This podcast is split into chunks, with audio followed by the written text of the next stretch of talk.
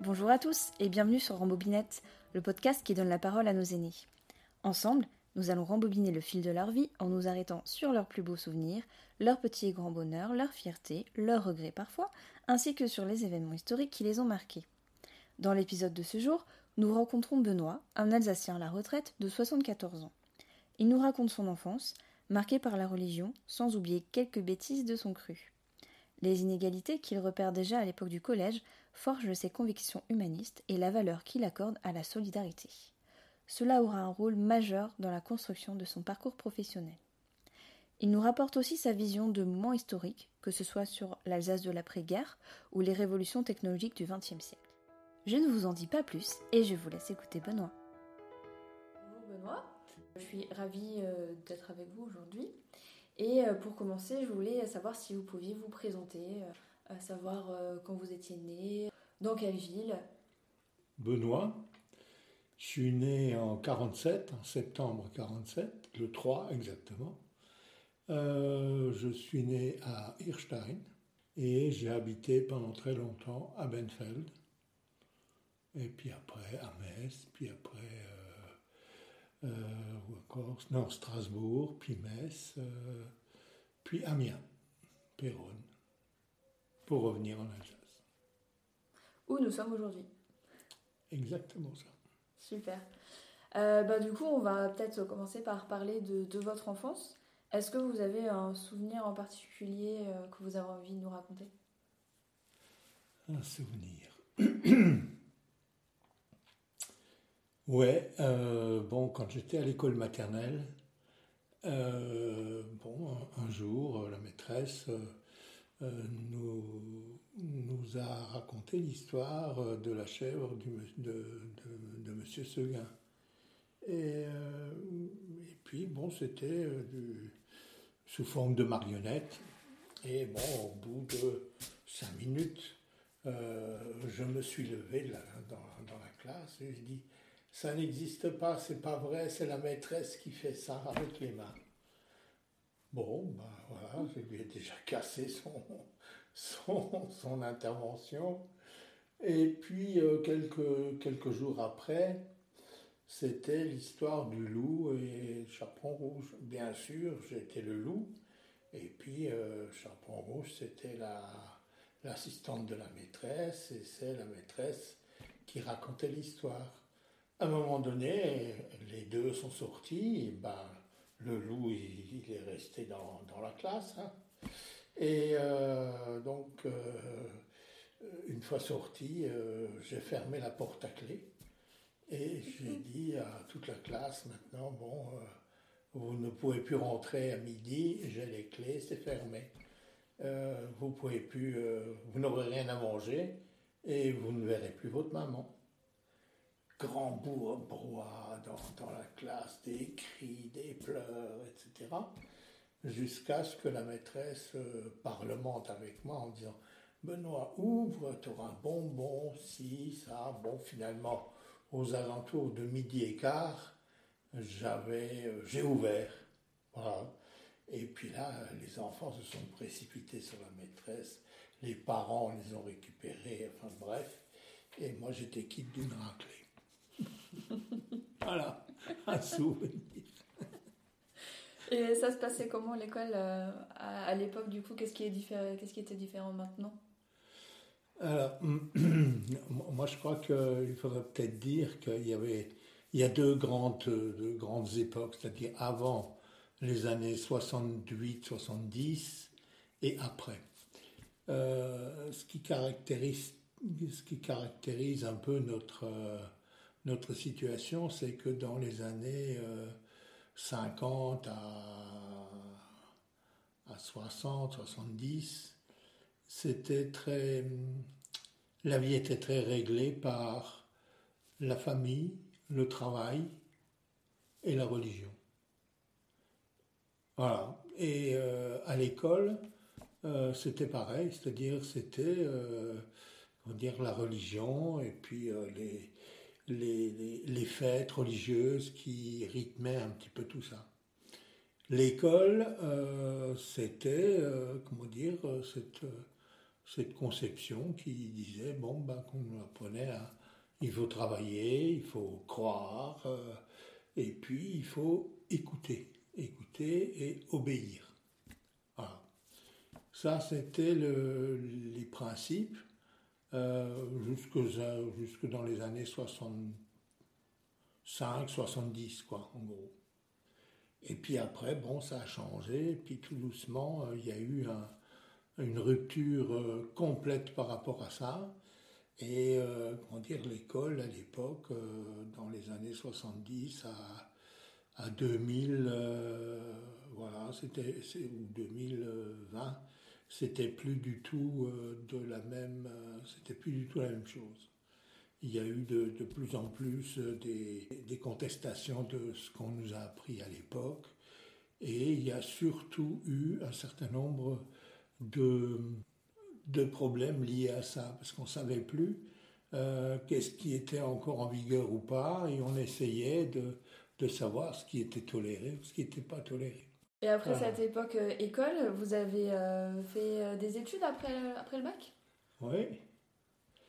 Alors, bon, j'ai, j'ai un, souvenir assez, j'allais dire, assez négatif d'une école privée dans laquelle euh, j'étais, bon, qui n'était pas trop éloignée du lieu où j'habitais, et euh, qui euh, me posait beaucoup de problèmes, parce que c'était une institution catholique, très, très rigide, et comment dire, où ce qui comptait, c'était essentiellement la religion et la religion. C'est-à-dire qu'on devait apprendre des versets du catéchisme, des versets de la Bible, et moi, j'étais beaucoup plus centré sur euh, l'histoire, euh, sur euh, le, les mathématiques, un peu français aussi. Et voilà, c'était pas ça ce qui était essentiel. Et c'est là que j'ai vu les premières injustices, parce que bon, quand on était, j'avais un petit copain qui était relativement à l'aise financièrement, sa famille était relativement à l'aise, et bon, il n'arrivait pas aussi bien que moi à faire des règles de trois, des trucs comme ça, mais il avait toujours un bulletin excellent. Et euh, bon, j'ai vu euh, une fois par hasard que ses parents lui donnaient un certain nombre de moyens financiers pour les frères, en plus, hein, parce qu'il fallait payer sa scolarité. Voilà. Et j'ai vu là les premiers éléments de la de l'injustice, euh, la valeur de l'argent, tout ce qu'on peut faire avec de l'argent, et surtout le fait d'être reconnu comme étant quelqu'un d'important parce que les parents avaient beaucoup d'argent. Et dans votre famille, c'était pas le cas? Bah, On n'était pas pauvres, mais on n'avait pas cette, cette conception-là. Hein père était enseignant et donc euh, on n'avait pas, on était, on roulait pas sur l'or, mais on, manquait de rien, mais on n'avait pas eu cette cette conception où tout passait par euh, par l'argent, la religion. Et ça, ça m'a beaucoup, euh, ça m'a marqué ça parce que on s'est dit c'est quand même pas normal. J'avais un petit copain qui était bon aussi à l'école et euh, qui n'était pas du tout reconnu pour ce qu'il était, mais pour euh, la pauvreté de ses parents. On lui faisait remarquer d'ailleurs qu'il était toujours mal habillé et que, euh, comment dire, qu'il n'avait pas la dernière casquette à la mode, quoi. Hein. Et est-ce que ça, ça a changé maintenant? Dans ça a changé un petit peu quand même. Euh, dans la mesure où euh, on n'est plus montré du doigt comme ça. Mais euh, bon, ça devrait exister encore un petit peu, mais, mais pas sur cette façon, pas de cette façon aussi, j'allais dire, aussi violente. C'est plus diffus, c'est plus... ah ouais, c'est plus diffus. Ouais, maintenant on a un peu le côté, si on n'a pas le dernier téléphone, si on n'a pas... Ouais, ça c'est la, mode. Mm. Ça, c'est plutôt le, l'effet de groupe et la mode qui fait ça, quoi. Nous, ça existait déjà un peu dans notre, notre enfance. Bon, c'était notamment Ah, t'as pas de stylo Bayard Ah, t'as pas de stylo Bayard Oui, ou tu n'as pas de, de Waterman, le dernier Waterman qui est sorti, il est tout en argent, tout, enfin, voilà. Mais actuellement, c'est beaucoup plus fort, euh, à mon avis. Et avant, vous avez dit que vous avez aussi vécu à Amiens. Alors, comment on arrive euh, de euh, Benfeld à Amiens? Bah, Par l'autoroute. bon, alors, Benfeld, il y a eu un certain nombre d'étapes.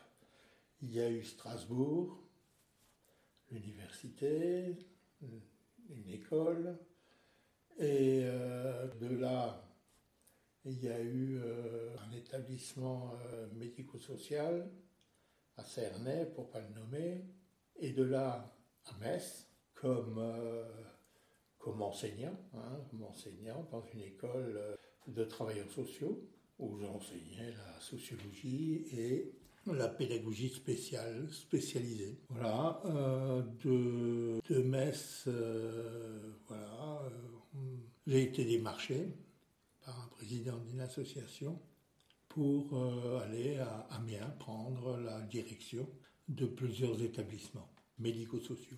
Mon travail, c'était un travail de, direction, hein, qu'il fallait reprendre euh, des établissements qui étaient en grosse difficulté et financière et des difficultés d'ordre euh, éducatif, pédagogique, puisqu'il y a eu un certain nombre de désaffections d'un certain nombre d'un certain nombre d'éducateurs et d'un certain nombre de personnels qui ont oublié qu'ils étaient euh, des adultes et donc euh, qui a précipité un certain nombre d'établissements dans une euh, crise relativement profonde, à telle enseigne que euh, les autorités tarifaires ne voulaient plus payer, et notamment la Sécu ne voulait plus payer les salaires, etc. Donc c'était relativement important et donc on m'avait donné comme,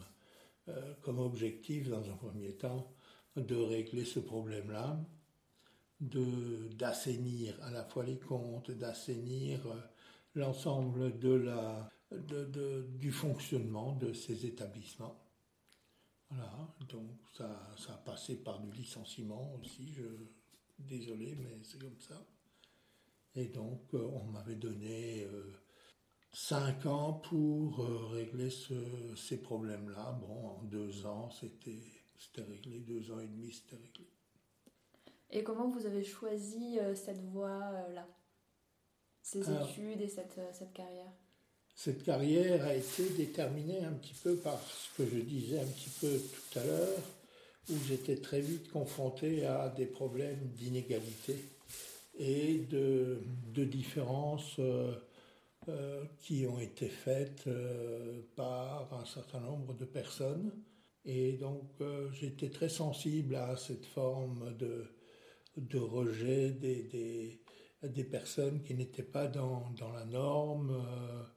Euh, et, donc euh, voilà, je, me suis très tôt intéressé à ça. On avait même un petit voisin qui a fini, enfin bon, qui a eu une maladie quand il était plus jeune et qui a attrapé une, une maladie euh, qui lui a, euh, il a lourdement handicapé intellectuellement. Et donc, euh, bon, il venait tout le temps chez moi. Carnaval, je confectionnais un masque, enfin un certain nombre de choses comme ça où j'étais très très tôt sensibilisé à, mon environnement comment dire j'ai toujours aidé un petit peu les, gens qui étaient en difficulté. Et ça, ça m'a, amené à, avoir une orientation euh, peut-être très humaniste et sociale. Et euh, je pense à, ceux qui, qui, nous écoutent. Parfois, on se pose des questions sur, euh, sur notre carrière. Est-ce qu'on a fait le bon choix? Est-ce qu'on n'aurait pas dû faire d'autres études? Et euh, est-ce que vous avez un conseil par rapport à ça? Vous, par exemple, si vous pouviez refaire, vous referiez euh, les, les, mêmes choix Ouais, carrière? je pense que je referai les, les mêmes choix. D'autant plus qu'à un moment donné, j'hésitais aussi euh, pour, euh, dire, euh, pour travailler dans, dans la médecine. Mais à l'époque, on voulait être un peu, plus, le plus autonome possible, le plus vite possible. Et c'est pas les études de médecine qui auraient favorisé ça, quoi. Donc, mais si j'avais peut-être à le refaire, je m'orienterais aussi vers ce que je voulais faire aussi à un moment donné, la, la, la médecine et notamment la chirurgie. Donc toujours dans, dans l'aide. Ouais, dans ouais, l'aide c'est toujours autres, hein. dans, dans l'aide aux, personnes. euh, euh, bon, ceux qui, euh, quand j'avais des copains qui, qui faisaient, euh, comment dire, euh, dans, dans les finances, enfin bon, etc., la comptabilité, les machins, bon, euh, qui sont devenus euh, directeurs général euh, de, de, de boîtes relativement importantes sur Strasbourg, mais J'étais jamais trop attiré par euh, tous ces, tout, tout, tout le fric et tous les, les apparats euh, liés à cette fonction. Ah bah, c'est intéressant de parler de l'alsacien parce que bon, les gens qui nous écoutent ne sont pas forcément euh, Ah, euh, d'Alsace et ne connaissent peut-être pas d'ailleurs euh, Mhm. ce dialecte.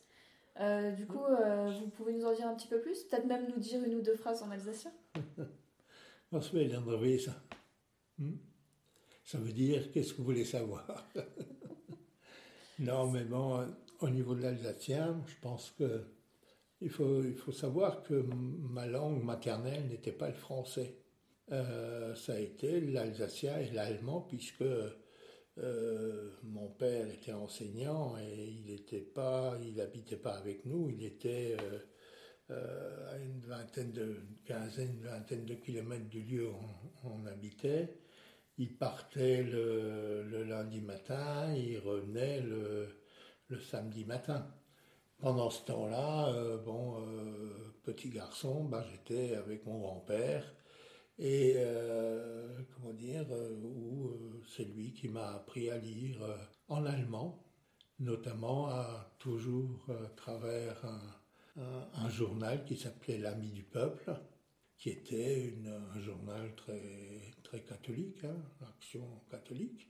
Voilà, donc j'ai appris euh, l'allemand, euh, comment dire, à, lire là-dedans, à parler aussi, puisqu'il parlait, il a fait sa scolarité euh, en allemand, enfin quand on était allemand, et donc euh, il parlait très très peu le français, donc ce qui fait que à l'école maternelle et euh, à- au, CP, euh, bon, j'avais beaucoup de difficultés avec le français. Voilà, donc c'était, euh, voilà, il parlait, il parlait pas, il parlait très peu, euh, voilà, euh, il parlait très peu le français, mais il maîtrisait bien euh, l'allemand. Si on voulait communiquer à l'époque avec les grands-parents, ça se faisait à travers l'alsacien ou à travers l'allemand, mais généralement les deux, puisque il y a des racines très très proches entre euh, le vocabulaire alsacien et puis euh, le vocabulaire allemand, quoi. hein. Donc c'était courant de parler euh, les deux en fait à l'époque?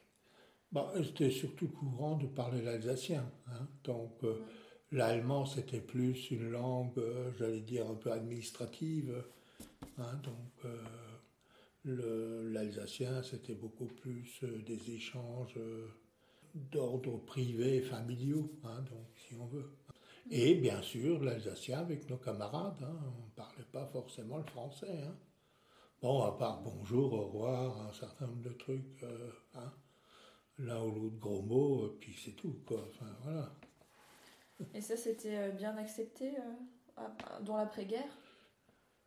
Pas trop, non. Euh, C'était euh, pas trop accepté. D'ailleurs, dans l'établissement dans lequel, euh, que j'ai déjà relaté tout à l'heure, qui brillait par l'accent qu'il mettait sur la religion et l'argent, c'était pas, pas toléré. Bon, un exemple, en récré, quand on était en, en septième, sixième, donc quand on parlait trois mots d'alsacien lors d'un récré euh, et que quelqu'un avait euh, l'entendait, on avait droit à une euh, récompense, entre guillemets, un thaler.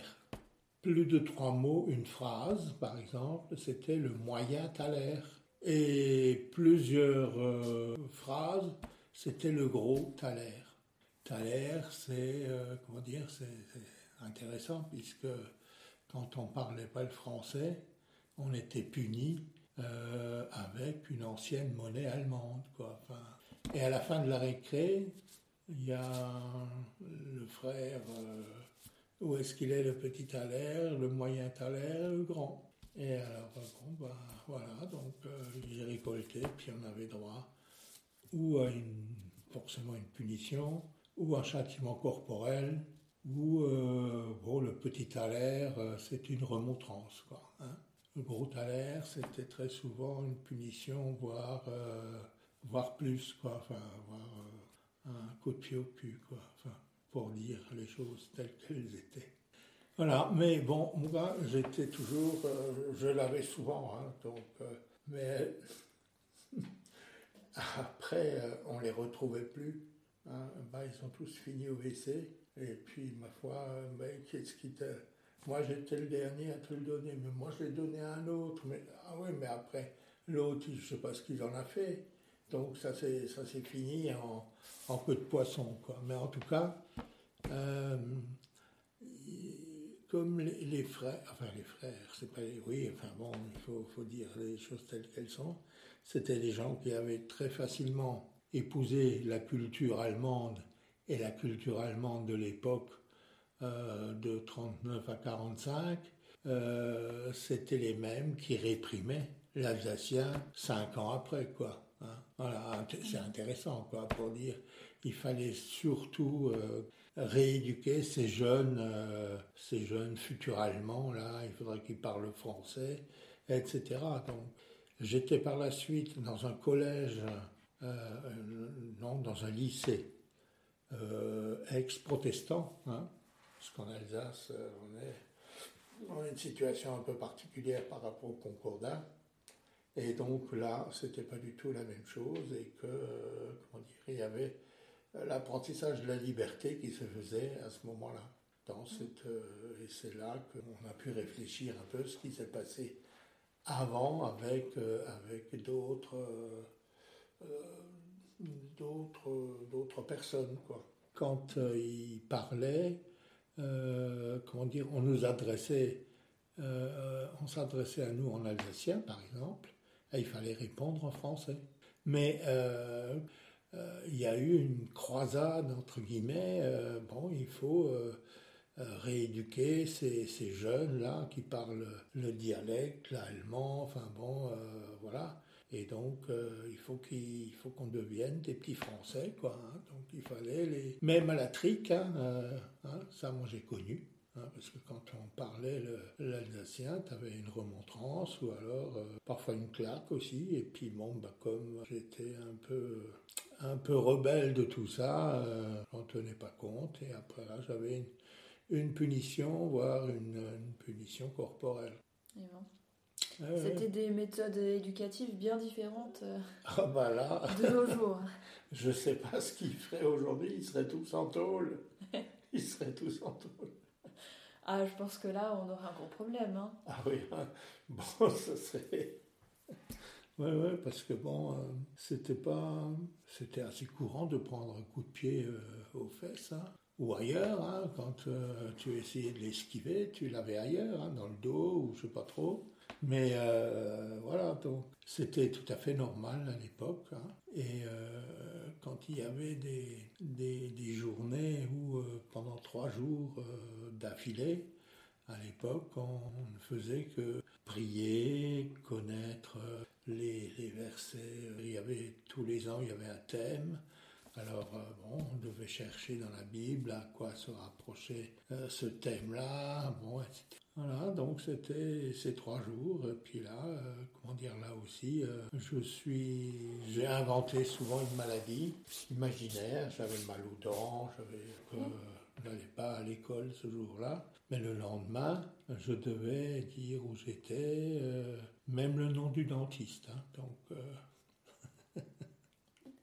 J'imagine que le côté religieux, c'est pas quelque chose que vous avez gardé pour le reste de votre vie? Non, j'ai pas. J'ai eu une de très mauvaises expériences religieuses, hein, parce que on nous a toujours euh, appris que la religion, on te regarde, euh, si tu fais une bêtise, tu seras puni. Oui, puni, euh, voilà, on te voit, voilà, ne crois surtout pas que on te voit pas, Dieu est au courant de tout. Enfin, c'était le, c'était c'était le gros, les, les arguments qu'on nous disait à l'époque.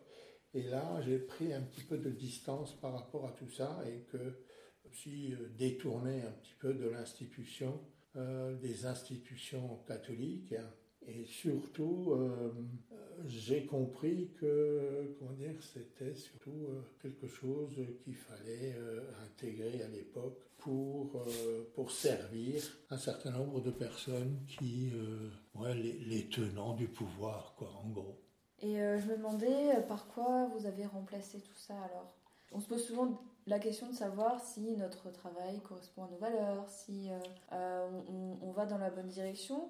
Et du coup, on cherche des sources d'inspiration, pas forcément dans la religion, ça peut être des mentors, ça peut être des personnalités qui, nous, qui nous inspirent. Et justement, ben, vous, dans votre cas, si la religion vous a déçu comme elle a été enseignée dans l'école, qu'est-ce par quoi vous avez pu euh, le remplacer? Bah, Il y a eu beaucoup de, lectures de ma part qui m'ont ouvert un petit peu les, les yeux sur d'autres euh, conceptions, sur d'autres, sur d'autres choses. Mais il y a eu surtout, euh, j'allais dire, le, des, des, conceptions telles que la solidarité qui nous ont, euh, comment dire, euh, j'ai jamais dénoncé un camarade, par exemple, qui avait parlé l'alsacien ou qui avait fait une connerie.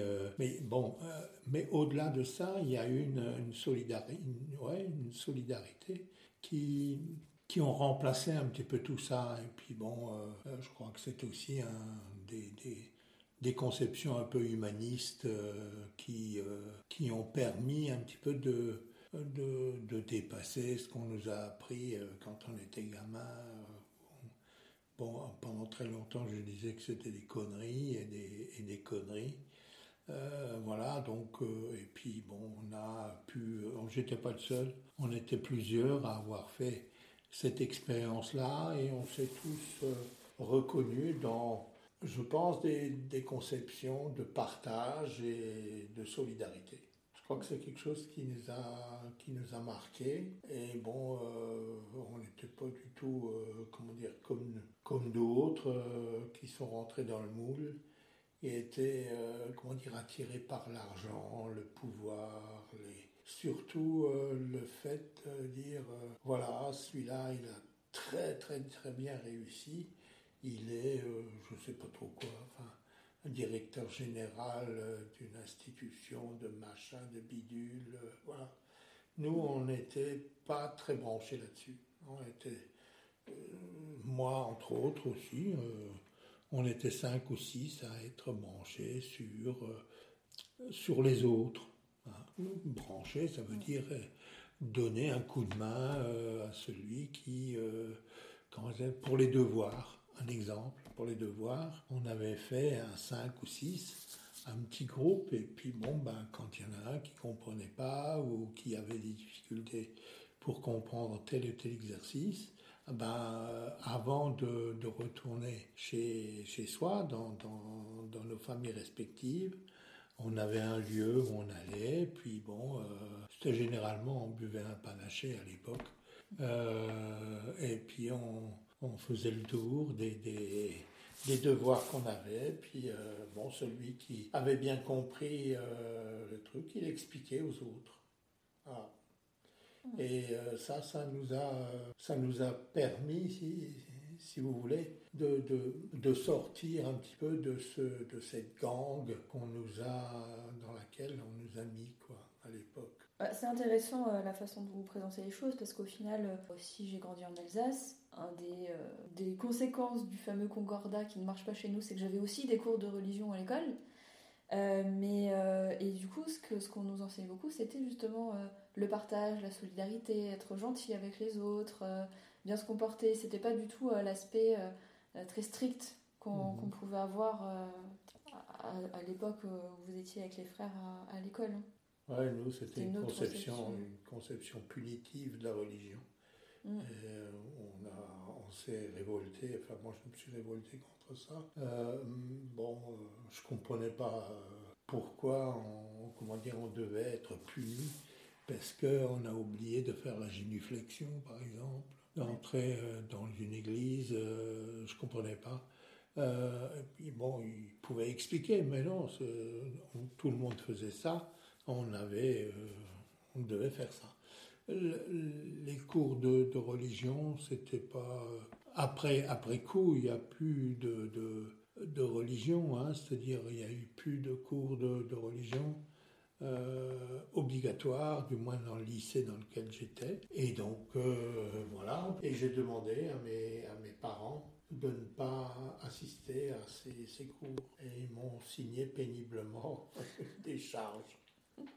Et il y avait une autre phrase intéressante dans ce que vous avez dit avant sur euh, le concept de réussir sa vie. Donc pour certains, Mhm. c'est devenir directeur général de je ne sais Ouais, quel... des assurances, voilà. machin, des bidules, voilà. Et ben justement, que- quelle est, euh, c'est une question qu'on se pose souvent hein, quand on, euh, on commence sa vie, euh, on fait des études, on dit ah mon but c'est de réussir sa vie, mais on n'a pas tous la même définition. Oui, bien sûr. Et pour, euh, pour vous, que- qu'est-ce que c'est? Ben, pour moi, réussir sa vie, c'est d'avoir un projet de vie. Ce projet de vie, il faut essayer de le mettre en action, de travailler à sa réalisation, et c'est là qu'on peut dire qu'on a réussi sa vie, dans la mesure où on a essayé de, de le mettre en, en rapport avec euh, ce que vous pensiez, ce que vous étiez au sein d'un patelin, au sein euh, de quelque chose qui existe, qui vous dépasse. euh, Donc, une vie réussie, c'est ça, c'est-à-dire de se, d'avoir un projet de vie et de le, et de le vivre le mieux possible. Voilà. Sans le lier forcément à de l'argent, une position, du Ouais, pouvoir. c'est bon, l'argent, bon, on va pas cracher dessus, mais ça, ça, c'est quelque chose d'important. Euh, le statut social aussi, mais euh, tout dépend de ce qu'on en fait. hein. C'est-à-dire, c'est toujours pareil. C'est-à-dire, euh, l'argent, c'est ni plus ni moins qu'un moyen. Le statut social, c'est à peu près la même chose. Donc, on, peut l'utiliser soit pour écraser l'autre, soit pour, euh, comment dire, grandir euh, et de, faciliter un petit peu le, travail avec euh, votre entourage, parce que on attend aussi quelque chose de l'entourage. hein, il n'y a pas que le statut social, le statut social se réfère aussi à l'autre, qui en a un aussi, et c'est la rencontre de tous ces statuts sociaux qui font que euh, qui font qu'ils évoluent. hein. donc euh, voilà, si on veut bien écouter et voir. hein. donc ça c'est c'est important. Et est-ce qu'il y a quelques faits historiques, euh, voilà, des grands moments de l'histoire qui vous ont marqué plus particulièrement que d'autres? Moi, ce qui m'a marqué, c'est l'avènement de la, de la bombe atomique. Quand j'ai vu ce que c'était, ça, ça m'a marqué un peu. Et surtout, euh, le fait du premier Spoutnik russe. On pouvait l'écouter euh, au poste, parce qu'il faisait bip, bip, bip, bip. Voilà, donc euh, Spoutnik. Voilà, donc ça, c'était les, les choses qui m'ont un petit peu euh, interpellé à l'époque. Bon, après, sur la Lune, bon, mais, sans plus. Je crois que c'était beaucoup plus les, premières révolutions autour de la Terre euh, avec le Spoutnik qui était. Je me posais la question comment ils ont fait ça? Hein, J'étais- âge j'avais 12 ans, 10 ans, 12 ans. Comment ils ont réussi à faire ça? Tu vois, enfin, voilà. J'ai presque posé toutes mes questions. Il y en a une que je garde toujours un peu pour la fin. C'est savoir quel est le conseil que vous auriez aimé recevoir quand vous aviez 20, 30 ans, ou celui que vous aimeriez donner du coup maintenant euh, bah, à ceux qui nous écoutent. Les recevoir, il y a, y a plein de personnes qui m'ont conseillé et qui m'ont dit de, de faire attention à ci, faire attention à ça. Les, les conseils, c'était toujours des conseils liés à, euh, non pas, oui, lié à une façon d'être, c'est-à-dire pour rentrer dans cette, euh, cette enclave euh, professionnelle, etc., il faudrait si, ça, etc., etc., j'en ai jamais tenu compte. C'est-à-dire, j'ai fait comme je le pensais, avec ce que j'étais. Et comment dire, de la même façon, j'ai rarement donné des conseils, sauf parfois à des, des personnes très proches, à savoir mon frère, euh, mon épouse, euh, voilà, entre autres. Mais pour euh, des, des, conseils liés au-delà de, de, ça, je crois que j'en ai, j'ai jamais, j'ai jamais donné des, des conseils ou, ou très peu si ce n'est pour se sortir, par exemple, d'une situation un peu, un peu difficile. Quoi. Et eh ben, en tout cas, merci beaucoup d'avoir participé. Hmm. Euh, si vous avez encore quelque chose à ajouter, c'est le moment. Et sinon, on va passer au dessert.